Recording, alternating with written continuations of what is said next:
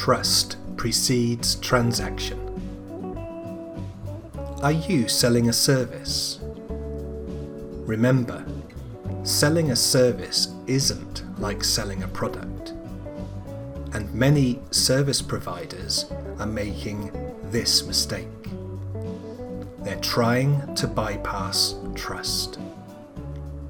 For example, some are outsourcing LinkedIn to lead generation companies, whom, on their behalf, are making all kinds of claims to absolute strangers via LinkedIn direct messaging.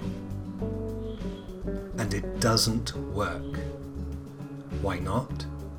Because they're trying to bypass trust.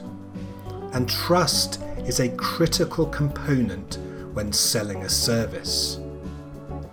If we want someone to spend thousands of dollars with us, we can't just claim to have the answers to their problems via direct message. We need to demonstrate our expertise with our content.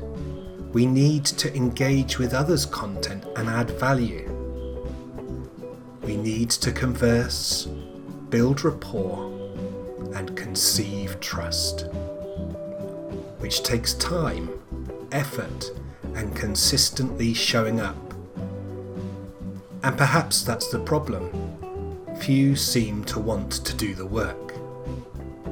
But is there any other way to conceive trust with potential customers? Is there some kind of trust silver bullet? I'm yet to discover it. How about you?